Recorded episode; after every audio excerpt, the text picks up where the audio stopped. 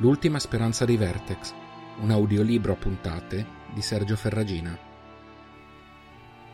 Capitolo 6 Conseguenze L'uscita di scena dei due impiastri gli aveva spianato la strada verso la gestione del Norfolk, così come gli sarebbe spettato da tempo. La sua recente nomina a supervisore dei figli di Selnar l'aveva anche reso loro successore in diritti e oneri, ma mai si sarebbe sognato che quel momento sarebbe giunto tanto in fretta. Ironicamente, però, in piedi ai margini di quel terreno brullo, Jeren si rese conto di non provare l'appagamento che si sarebbe aspettato. Aveva vinto, ottenuto ciò che voleva, eppure si sentiva piuttosto indifferente. Scrutava il Norfolk con totale distacco. Non gli importava nulla di quella terra polverosa, se non per quel po' di ambizione che aveva ereditato dal padre. A ben pensarci, a suo padre doveva quasi tutto, compreso l'astio verso la famiglia di Selnar, di cui non conosceva la ragione, ma che era certo fosse importante. Suo padre non poteva sbagliare. Così gli era stato insegnato e non aveva mai avuto motivo di dubitarne. Di conseguenza, finché ne avesse seguito le orme, anche lui non avrebbe potuto sbagliare. Ora però doveva iniziare ad occuparsi del Norfolk, Quasi subito un pensiero lo fece sorridere. In fondo non era necessario che ci lavorasse direttamente. Sarebbe stato facile e sufficiente trovare un sempliciotto in Drake pronto a occuparsi del lavoro manuale, in cambio di qualche piccola agevolazione. Questa era una conseguenza piacevole dell'aver ottenuto il Norfolk. Amava avere il potere di influenzare le azioni di una persona a proprio vantaggio. Avrebbe potuto abituarcisi facilmente. Probabilmente era questo, o meglio la sua assenza, a infastidirlo di come si era conclusa la situazione coi figli di Selnar. Non erano fuggiti per merito suo. Si era trattato solo di una reazione codarda, ma giustificata, doveva ammetterlo, a quanto successo alla ragazza. Sapevano che se fossero rimasti a Drake, lui e il padre avrebbero fatto quanto in loro potere per metterli al bando. Se poi accidentalmente fossero rimasti feriti o peggio, Nessuno avrebbe potuto lamentarsene. I figli di Selnar erano fastidiosi, ma non stupidi. Così avevano deciso di salvarsi la vita fuggendo. Evidentemente l'intruso, espulso formalmente dal consiglio, aveva ritenuto opportuno partire con loro. Ora i tre erano fuori dalla sua sfera di interesse, e che vivessero o morissero era una questione che gli interessava quanto la sopravvivenza di un fox, da prendere in considerazione se fosse stato vicino e pronto a morderlo assolutamente ininfluente a distanza adeguata. Di certo non avrebbe avuto più loro notizie. Non erano cacciatori e la sopravvivenza nei territori esterni non era certo un gioco per un vecchio che chissà come era sopravvissuto fino a quel momento, un ragazzo gracile è uno scherzo della natura. Se poi fossero riusciti a sopravvivere, sapevano comunque di non essere più ben accetti a Drake. In entrambi i casi non erano più un suo problema il che addolciva il fastidio che provava per non essere stato la causa diretta della loro scomparsa. Finché non avesse trovato l'aiuto giusto, avrebbe dovuto iniziare a lavorare il terreno, ma non riusciva a convincersi a farlo. Continuava piuttosto a muovere lo sguardo intorno a sé, cercando in qualche modo di appropriarsi di quei confini, per quanto spogli. Un pensiero iniziò a insinuarsi nella sua mente, come una pulce. Quello era il Norfolk più periferico, che collegava le terre esterne a Drake. Era sempre stato abbastanza prudente da non uscire dai confini dell'unità, se non accompagnato da qualche cacciatore. Dall'ultima volta erano ormai trascorsi alcuni anni. Essere gestore di un Norfolk esterno e non conoscere l'area circostante era da persone poco furbe, si disse. La conoscenza era potere, come suo padre andava sempre ripetendo, e il potere aveva un buon sapore. Non ci pensò seriamente a lungo.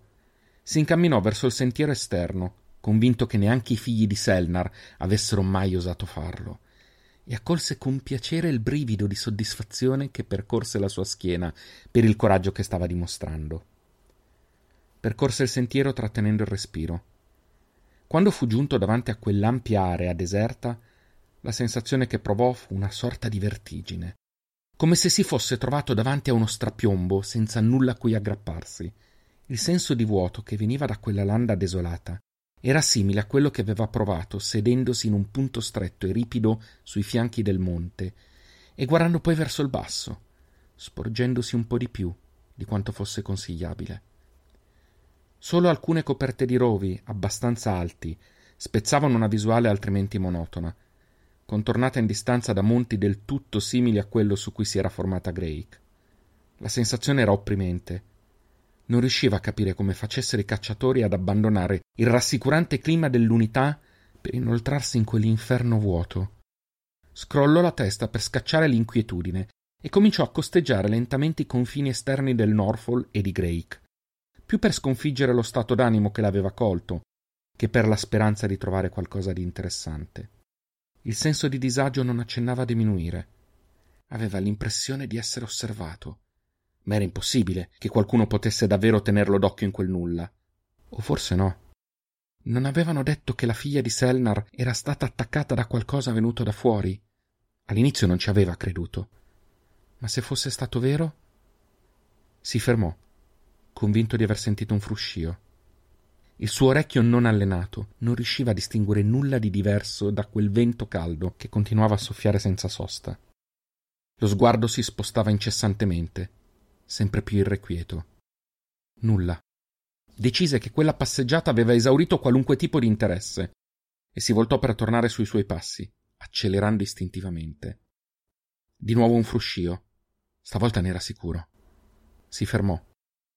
Il battito nel cuore e nelle orecchie il respiro trattenuto a stento, un sudore freddo che gli colava lungo la fronte. Qualcosa dietro di lui. Si girò di scatto, quasi inciampando sui suoi stessi piedi. Due figure enormi e irsute si erano avvicinate senza fare rumore e lo osservavano immobili a un paio di metri di distanza. Com'era possibile che non le avesse sentite? Il loro aspetto era mostruoso, ma stranamente non fu quello ad attirare la sua attenzione. Furono gli occhi, blu, luminosi, come quelli di Selin. Il terrore lo congelò sul posto, mentre le due creature restarono tanto immobili da sembrare finte. Riusciva a sentire il loro respiro pesante e profondo mentre un odore pungente colpiva le sue narici. No! si costrinse ad arretrare di un passo. No! Non riusciva a ripetere altro.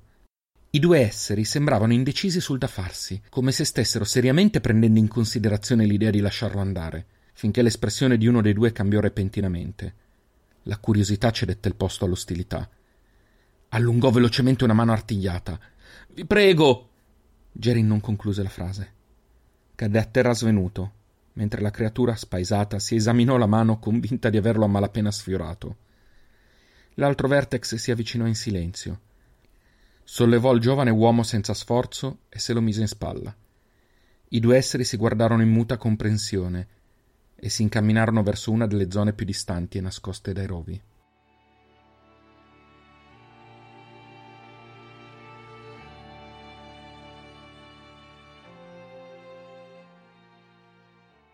Karing. Porti buone notizie, mi auguro. Karing cercò di non mostrare timore.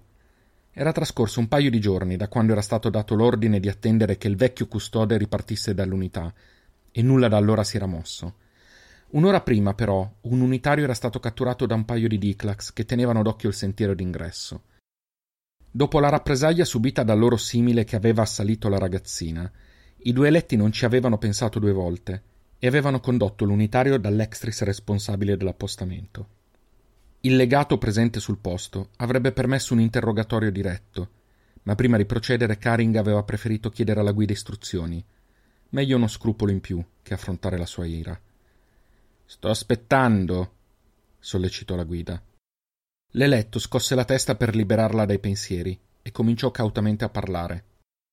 Nostra guida, non abbiamo novità che riguardino il custode, ma due Diclax hanno catturato un unitario in terra aperta, senza essere notati e senza fargli del male. Abbiamo. Ho ritenuto fosse tuo interesse interrogarlo. Si zittì e trattenne il fiato. Interrogarlo. Lo sguardo della guida rimase fisso per qualche istante, durante il quale il cuore dell'enorme eletto sembrò fermarsi a sua volta. Poi la sagoma della testa si mosse lievemente in un cenno di assenso. Sì, ben fatto. Senza spie sarà un buon modo per avere informazioni. Caring si scoprì a respirare di nuovo. Procederò con l'interrogatorio tramite il comunicatore e il suo legato. Ti aggiornerò non appena avrò dei risultati. No. L'eletto, che aveva cominciato a muoversi verso l'uscita, si fermò titubante. Mia guida? È molto tempo che non esercito alcune delle mie capacità. Potrebbe essere l'occasione giusta. Karing fu colto alla sprovvista. C'era un motivo se la guida non aveva usato quei poteri così a lungo. Le conseguenze l'avevano sempre spinto a farlo con estrema parsimonia. Farlo ora era una decisione inconsueta, se non drastica. Mia guida, ti richiederà molte energie. Non c'è bisogno che tu. Stai mettendo in dubbio una mia decisione, Karing? Il luogotenente abbassò la testa. No, certo che no, mia guida. Conduci qui il comunicatore. Mi inserirò nel Comleg. Sì, mia guida. Si allontanò velocemente, con mille pensieri nella mente. Non ultimo il quesito più importante. Era riuscito a salvare la propria vita o stava solo ritardando di poco una condanna inevitabile?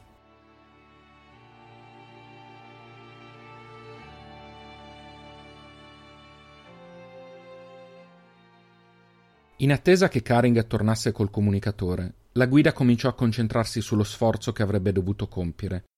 Un'operazione difficile, dolorosa e non priva di rischi. Le mutazioni telepatiche non erano frequenti e per la maggior parte si rivelavano tanto deboli da non avere reale utilità, non per i suoi piani, quantomeno. I comunicatori però rappresentavano un discorso a parte. Quella particolare forma di mutazione creava un legame telepatico con un unico soggetto predisposto che durava fino alla morte di uno dei due. Il comleg era tanto potente da permettere al comunicatore di controllare il legato o di comunicare con lui anche a enormi distanze. Una risorsa tattica che si era rivelata fondamentale. Non esistevano eletti, comunicatori o telepatici, in grado di inserirsi o interferire con un comleg, con una sola eccezione la guida. I suoi poteri gli permettevano di affiancare il comunicatore nel comleg e sostituirsi a lui nei confronti del legato. La concentrazione e le energie di cui aveva bisogno, però, erano enormi, e l'esperienza era simile a interrompere la connessione tra il corpo e la testa, inserire un corpo estraneo e pretendere che il tutto continuasse a funzionare. Nessuno era al sicuro durante un'attività del genere. Non i componenti del comleg, ma neanche la guida, che rischiava la sua stessa vita. Nostra guida, la voce di Karing richiamò la sua attenzione. Non si era accorto del suo ritorno.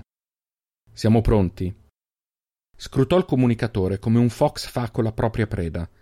Era giovane, spaurito, intimorito più dalla figura seduta di fronte a lui che dall'enorme letto che l'aveva condotto in quella sala. Il legato è in posizione? Sì, e col prigioniero, in attesa. La guida annui e si alzò lentamente dal proprio scranno. Il suo corpo era alto, snello, quasi scheletrico, ma solo uno sguardo superficiale avrebbe potuto ritenerlo debole. L'energia che trasmetteva non nasceva dalla forza dei muscoli o dall'imponenza della struttura fisica, era qualcosa che trapelava dalla sua stessa presenza. Che fosse un effetto dei suoi poteri mentali o meno, poco importava. Stargli vicino incuteva un timore irrazionale che prendeva allo stomaco.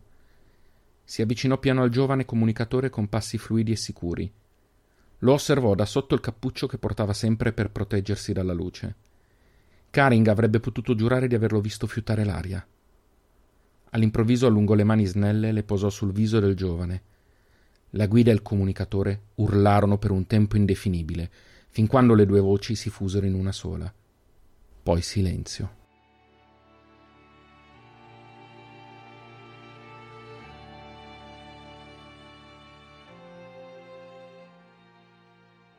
Sarebbe stato meglio rimanere svenuto. Gerin si era svegliato solo, legato e imbavagliato sotto quella che sembrava essere una tenda, simile a quelle usate dai cacciatori in missione. Il suo risveglio non passò inosservato. Appena si mosse, i due vertex che già aveva incontrato ed erano evidentemente appostati all'esterno, entrarono e gli si avvicinarono. Lo osservavano famelici, ma sembravano trattenersi e si fermarono svogliatamente ai suoi lati, voltati verso l'ingresso, di guardia o in attesa di qualcuno che non tardò ad arrivare. All'ingresso della tenda si accostarono altre due ombre. La luce esterna alle loro spalle non gli permetteva di capire che tipo di esseri fossero. Cercò di far forza sulle corde che lo legavano, ma lo sguardo di uno dei guardiani lo fece desistere immediatamente. Era in trappola e per questo malediceva la malsana idea che aveva avuto di uscire fuori dal territorio di Drake. Era colpa dei figli di Selnar. Se non si fosse messo in competizione con loro, non si sarebbe trovato in quella situazione assurda. Anche ora che non li aveva più tra i piedi lo perseguitavano, maledetti mostri. Stava tremando di paura. Non avrebbe voluto darlo a vedere a quelle creature, ma non riusciva a fermarsi. Era terrorizzato. E il pensiero di non poter vedere più sua madre e suo padre iniziava a prendere corpo nella sua mente sconvolta. I due nuovi arrivati si avvicinarono. Non fosse stato tanto spaventato, si sarebbe posto qualche domanda di fronte alla strana coppia che gli si stagliava davanti. Un vertex, non animalesco, ma dagli occhi inequivocabili, e un umano. Un extris. Fu quest'ultimo ad avvicinarsi e a sollevargli la testa con violenza. Ascolta bene, unitario. Non so perché, ma sembra tu non sia del tutto inutile. La guida vuole interrogarti. Gerin, confuso, si voltò verso il vertex. Un pugno lo colpì alla nuca, stordendolo, facendolo quasi cadere dallo sgabello su cui si trovava. Non è lui la guida, Mother Chod, disse l'extris sogghignando. La guida è lontana, non si sposta certo per un misero umano come te. Questo, indicò il vertex, sarà il suo tramite. Ma tu non stai capendo una parola di ciò che ti dico, vero? Gerin continuò a fissarlo, senza rispondere, senza muoversi. La sua mente però correva. L'avrebbero picchiato, torturato, ucciso, ma soprattutto cosa volevano chiedergli? L'extris sembrò intuire i suoi pensieri e gli si avvicinò all'orecchio. Era evidente che si stesse divertendo a spaventarlo a morte. Non ti faremo domande, non ti illudere. La guida entrerà nella tua testa, farà male, te lo prometto. Ma se non opporrai resistenza, forse sopravvivrai. Continuò a sogghignare. I due guardiani e il giovane Vertex osservavano l'Extris senza espressione. Gerin non capiva cosa stessero aspettando e la paura lo stava divorando. Poi, improvvisamente, il giovane davanti a lui chiuse gli occhi e sembrò irrigidirsi. Non respirava, mentre i muscoli si contraevano spasmodici. Riaprì gli occhi e a Gerin sembrò che davanti a lui ci fosse qualcun altro. Era una follia, ma avrebbe potuto giurarlo. Lo sguardo. Era lo sguardo. Quando era entrato nella tenda, gli occhi del giovane Vertex erano curiosi, ma distaccati, come se stesse studiando una strana forma di vita mai vista prima. Ora invece erano diversi, vivi, aggressivi, affamati. Il Vertex osservò intorno a sé con quei nuovi occhi. Il tempo sembrò fermarsi. L'autorevolezza che quel corpo aveva iniziato a emanare era indescrivibile. Poi parlò, e la voce sembrò non appartenergli roca, graffiante, quella di un ragazzino che imita un uomo molto più vecchio. È un peccato non avere molto tempo. Era da tanto che non viaggiavo in questo modo. Ma non sono qui per diletto. Si rivolse ai due guardiani, ignorando l'extris che si era inchinato davanti a lui. Avete fatto un buon lavoro. Le due creature risposero con alcuni versi, inintellegibili per Gerin ma evidentemente comprensibili all'essere davanti a lui. Il giovane vecchio Vertex finalmente gli si avvicinò, rafforzando la sua sensazione di essere la preda in una terribile forma di caccia. Ormai era a pochi centimetri. Poteva percepirne l'odore e il calore. Il cuore batteva violento nel petto dell'unitario. Il Vertex alzò le mani e le poggiò sulla sua testa.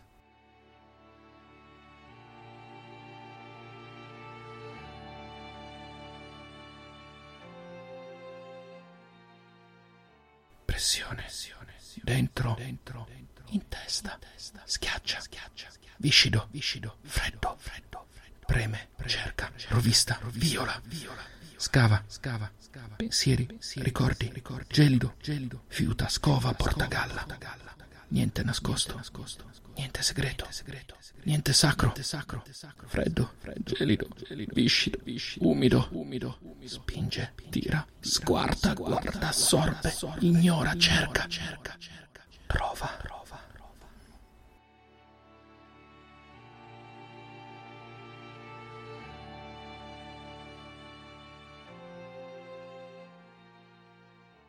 Riaprì gli occhi. Non si era reso conto di averli chiusi, né di aver urlato attraverso il bavaglio. Il Vertex stava parlando con l'Extris, che non si era mosso dal suo inchino. Ho scoperto quel che mi serviva, Quando tornerai, valuteremo la possibilità di farti ascendere come premio per il tuo servizio. L'extris non riuscì a trattenere un fremito assaporando quel traguardo a lungo sospirato. Grazie, mia guida. Dell'unitario cosa facciamo? Il Vertex si voltò verso Gerin. Quello sguardo rapace lo fissò gelido. Poi tornò a rivolgersi all'Extris. L'unità non deve essere avvertita. Lascialo ai Diclax. Se lo sono guadagnato. Sì, mia guida. Un breve cenno di assenso del giovane Vertex e un istante dopo il suo corpo esile cadde a terra esanime, come liberato dalla forza che l'aveva controllato fino a un minuto prima. Gerin, ancora seduto, aveva cominciato a dibattersi per liberarsi. Dopo che il Vertex era rovinato a terra, i guardiani ai suoi lati sembravano molto meno sotto controllo. L'extris gli si avvicinò con un'espressione crudele e divertita. Vorresti che ti liberassi, vero? chiese ridacchiando. Vorresti tornare a casa e dimenticare tutto, non è così? Con uno strattone gli tolse il bavaglio. Rispondi, unitario! Gerin stava ormai tremando. I suoi unici pensieri erano Drake, la fuga, suo padre, che si sovrapponevano senza sosta. Rispondi? Un colpo secco alla nuca lo scosse a sufficienza per provare a rispondere al suo carceriere. Ti, ti prego, ti darò tutto quello che vuoi. Mi, mio padre è importante. È membro del consiglio. Lui. Lui non è niente, unitario, lo zittì l'Extris. Voi unitari non siete niente di fronte alla guida e al culto. Non hai nulla che possa interessarmi. Prese una lama e tagliò le corde che tenevano Gerin bloccato. Il giovane si massaggiò i polsi e lo guardò senza capire. Sei libero di andare. Non è nulla che mi possa interessare, ma mi divertirò a vederti provare a fuggire. Corri? Ti lascerò un po' di vantaggio. Poi i Diclax ti daranno la caccia. Se arriverai alla tua preziosa unità prima che ti raggiungano, sarai lasciato in pace. Corri, unitario. Fammi divertire. Corri. La risata dell'Extris esplose crudele e incontrollata. Gerin non se lo fece ripetere due volte. Inciampò quasi subito a causa delle gambe intorpidite, incespicò, si rialzò e si voltò indietro. L'Extris aveva un sorriso malefico sul viso, mentre i due guardiani erano sempre più agitati. Accelerò il passo, raggiunse l'ingresso della tenda e uscì. Rimase accecato dalla luce all'esterno, ma continuò a correre. Nella tenda Lextris attese un istante, pregustando il seguito. Poi, senza muoversi, sussurrò ai Diclax. È vostro. I due Vertex non aspettavano altro. Furono immediatamente all'ingresso. Uscirono, fiutarono l'aria e partirono. Un istante dopo le urla di Gerin si fusero coi loro ringhi. Ancora un minuto o due. Infine tornò il silenzio. Dall'esterno il vento caldo portava odore metallico di sangue. L'extris attese che i Diclax tornassero alle proprie brande e ne approfittò per stendersi a riposare, in attesa dei nuovi ordini della guida. Un membro del consiglio. Unitari. Siete estinti e non lo sapete, mormorò assopendosi. Estinti.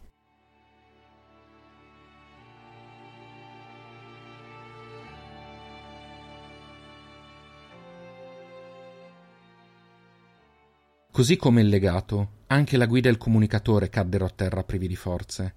Caring corse incontro al proprio maestro, ignorando il giovane eletto lì accanto. Ne sorresse il corpo indebolito, scrutandolo in cerca di segnali di vita. La guida aprì gli occhi lentamente. Nonostante fosse a malapena in grado di sostenersi, il suo sguardo non aveva perso l'aura di autorevolezza e durezza. Sto. sto bene. Aiutami a sedere. Il luogotenente lo accompagnò senza parlare, quasi sollevandolo di peso, e rimase in attesa di istruzioni o segnali. Dopo alcuni istanti di silenzio, la guida, ancora a occhi chiusi, iniziò a parlare. Il custode è fuggito, disse quasi sussurrando, ma senza nascondere la propria irritazione. Caring si irrigidì. Ma. ma non capisco.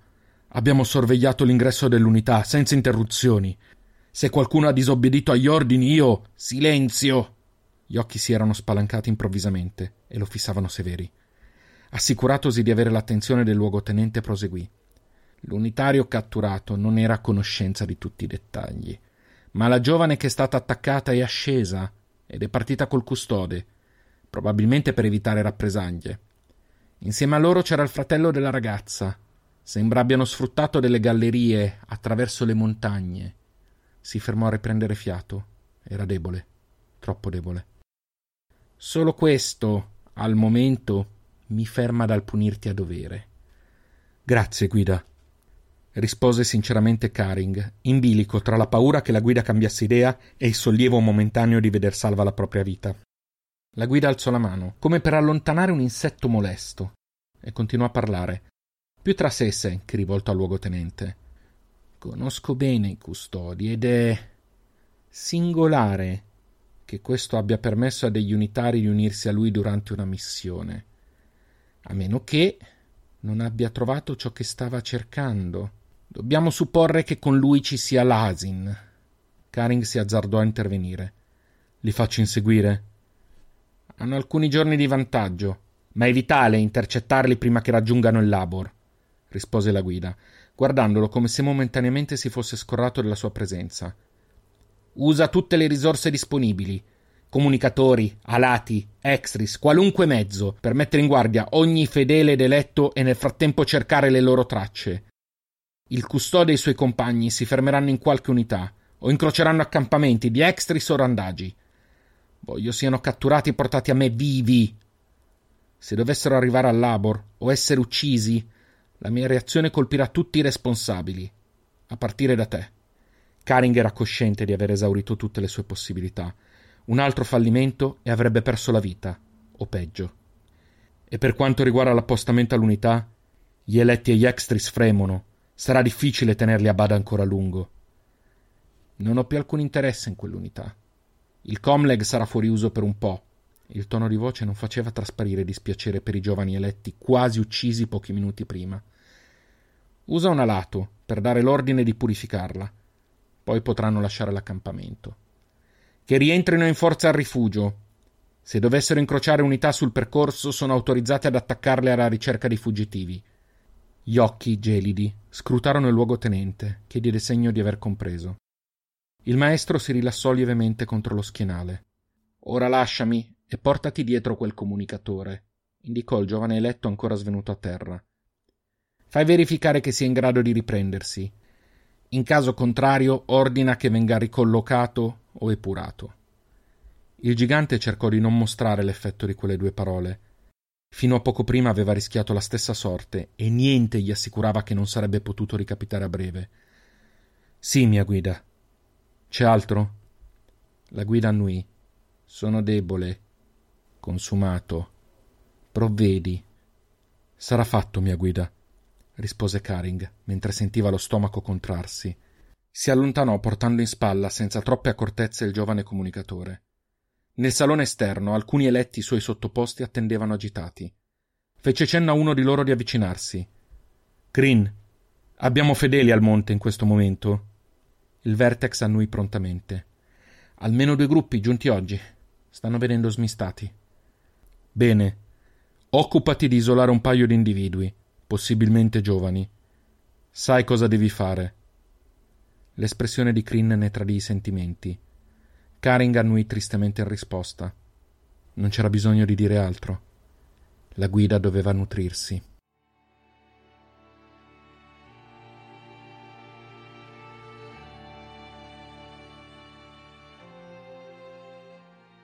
Zolter! Zolter! Il consigliere, che stava rilassandosi nei dintorni della pozza, si voltò allarmato dall'urgenza nella voce che lo stava chiamando. Alcuni suoi uomini gli corsero incontro. Cosa succede? domandò preoccupato. Vertex. Vertex ed Extris ci stanno attaccando. Non sono molti, ma abbastanza per farsi strada, senza problemi. Senza cacciatori ci vorrà poco perché arrivino qui. Zolter aveva temuto quel momento da quando il custode era giunto a Drake. Agal aveva parlato di attacchi subiti da parte del culto, ma aveva espresso la speranza che gli assalitori si fossero allontanati, magari convinti che fosse morto. L'assenza di cacciatori l'aveva fermato dall'inviare qualcuno in perlustrazione, e ora rischiavano di pagare tutti per il suo errore. Corse allo spiazzo delle adunate e suonò il corno d'allarme. Poi iniziò a rivolgersi ai presenti e a coloro che nel frattempo arrivavano in risposta al richiamo. Drake, Vertex ed Extris ci stanno attaccando. Non abbiamo possibilità di vincere. Non combattete. Ripeto, non combattete. Prendete i vostri cari e fuggite verso le montagne. I miei uomini hanno le mappe di alcune gallerie. Seguiteli, cercate di mettervi in salvo. Non prendete nulla con voi, fuggite e basta. Si guardò intorno. Gli unitari sembravano ipnotizzati, non si decidevano a muoversi. Suonò di nuovo il corno per scuoterli. Arzir, Beryl, date il buon esempio, muovetevi! Arzir fu il primo a reagire, e mentre convinceva gli altri a seguirlo, si accorse che Zolter non si stava unendo a loro. Non vieni? L'uomo scosse la testa lentamente. No, non ancora almeno. Sono un consigliere, e mio dovere assicurarmi che tutti siano informati al sicuro. Andate, vi raggiungerò quando potrò. Arzir aveva le lacrime agli occhi. Stava per allontanarsi quando qualcosa lo spinse a tornare indietro per abbracciare l'uomo. Grazie, è un onore essere ai tuoi ordini. Zolter cercò inutilmente di non mostrare commozione. A te, a voi. E ti prego, se non dovessi farcela, se mai dovessi rincontrare Zalen, digli che. Digli solo che sono fiero di lui. Vai. Arzir annui di nuovo e corse via piangendo. Zolter si mosse veloce verso il centro dell'unità, armato di un bastone appuntito raccolto lungo il tragitto. Drake era devastata. Era incredibile la quantità di danni fatti in così poco tempo. Sentì delle grida e corse dietro una grossa roccia, dove un vertex animalesco stava minacciando Eril, sanguinante a terra. Il vertex era così inebriato dall'odore metallico da non essersi accorto dell'arrivo di Zolter, che non perse tempo e lo trafisse alla schiena col bastone.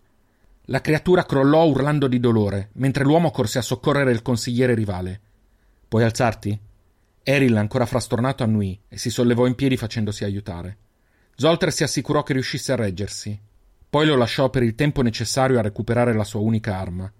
Andiamo. Dobbiamo raggiungere le gallerie nel monte. Si incamminarono, ma Eril era debole e inciampò più volte. Fermiamoci un attimo, gli disse Zolter. Cerca di riprendere le forze. L'altro lo guardò con frustrazione. Ora capisci che avevo ragione tanti anni fa? Avessimo cacciato quei mostri quando avevamo l'occasione, ora non saremmo in fuga. Zolter aveva sul viso un misto di tristezza e compassione. Sei tu che non capisci. Non avremmo mai potuto sfuggire a quel che sta avvenendo su Gea. Ci siamo isolati anche troppo. Abbiamo ignorato i territori esterni sperando di essere ignorati a nostra volta. I Vertex, gli Extris, il culto sono lì fuori. Ci sono sempre stati. Non volerlo vedere non significava che non ci fossero. Eril stava per ribattere, ma dei rumori in lontananza attirarono la loro attenzione. Vattene. Io non posso salvarmi, ma tu puoi ancora farcela. Lasciami qui. Zolter si alzò sollevando il bastone e si voltò verso i rumori. Sono un consigliere, ho delle responsabilità. Una di queste che non hai mai considerato è difendere i più deboli. Ci salveremo insieme o moriremo insieme. Non si discute. Anche Eril si sollevò e raccolse una pietra accanto a sé così da poterla scagliare. Va bene, vecchio testardo, fino alla fine. Fossi stato un po' meno idealista, forse saresti sopravvissuto, lo sai? Zolter sorrise. Ho preferito vivere. Rimasero immobili ad attendere il proprio destino. Mentre due coppie di Extris e Vertex giungevano di corsa, dalle labbra di Zolter uscì una sola parola. Zalen.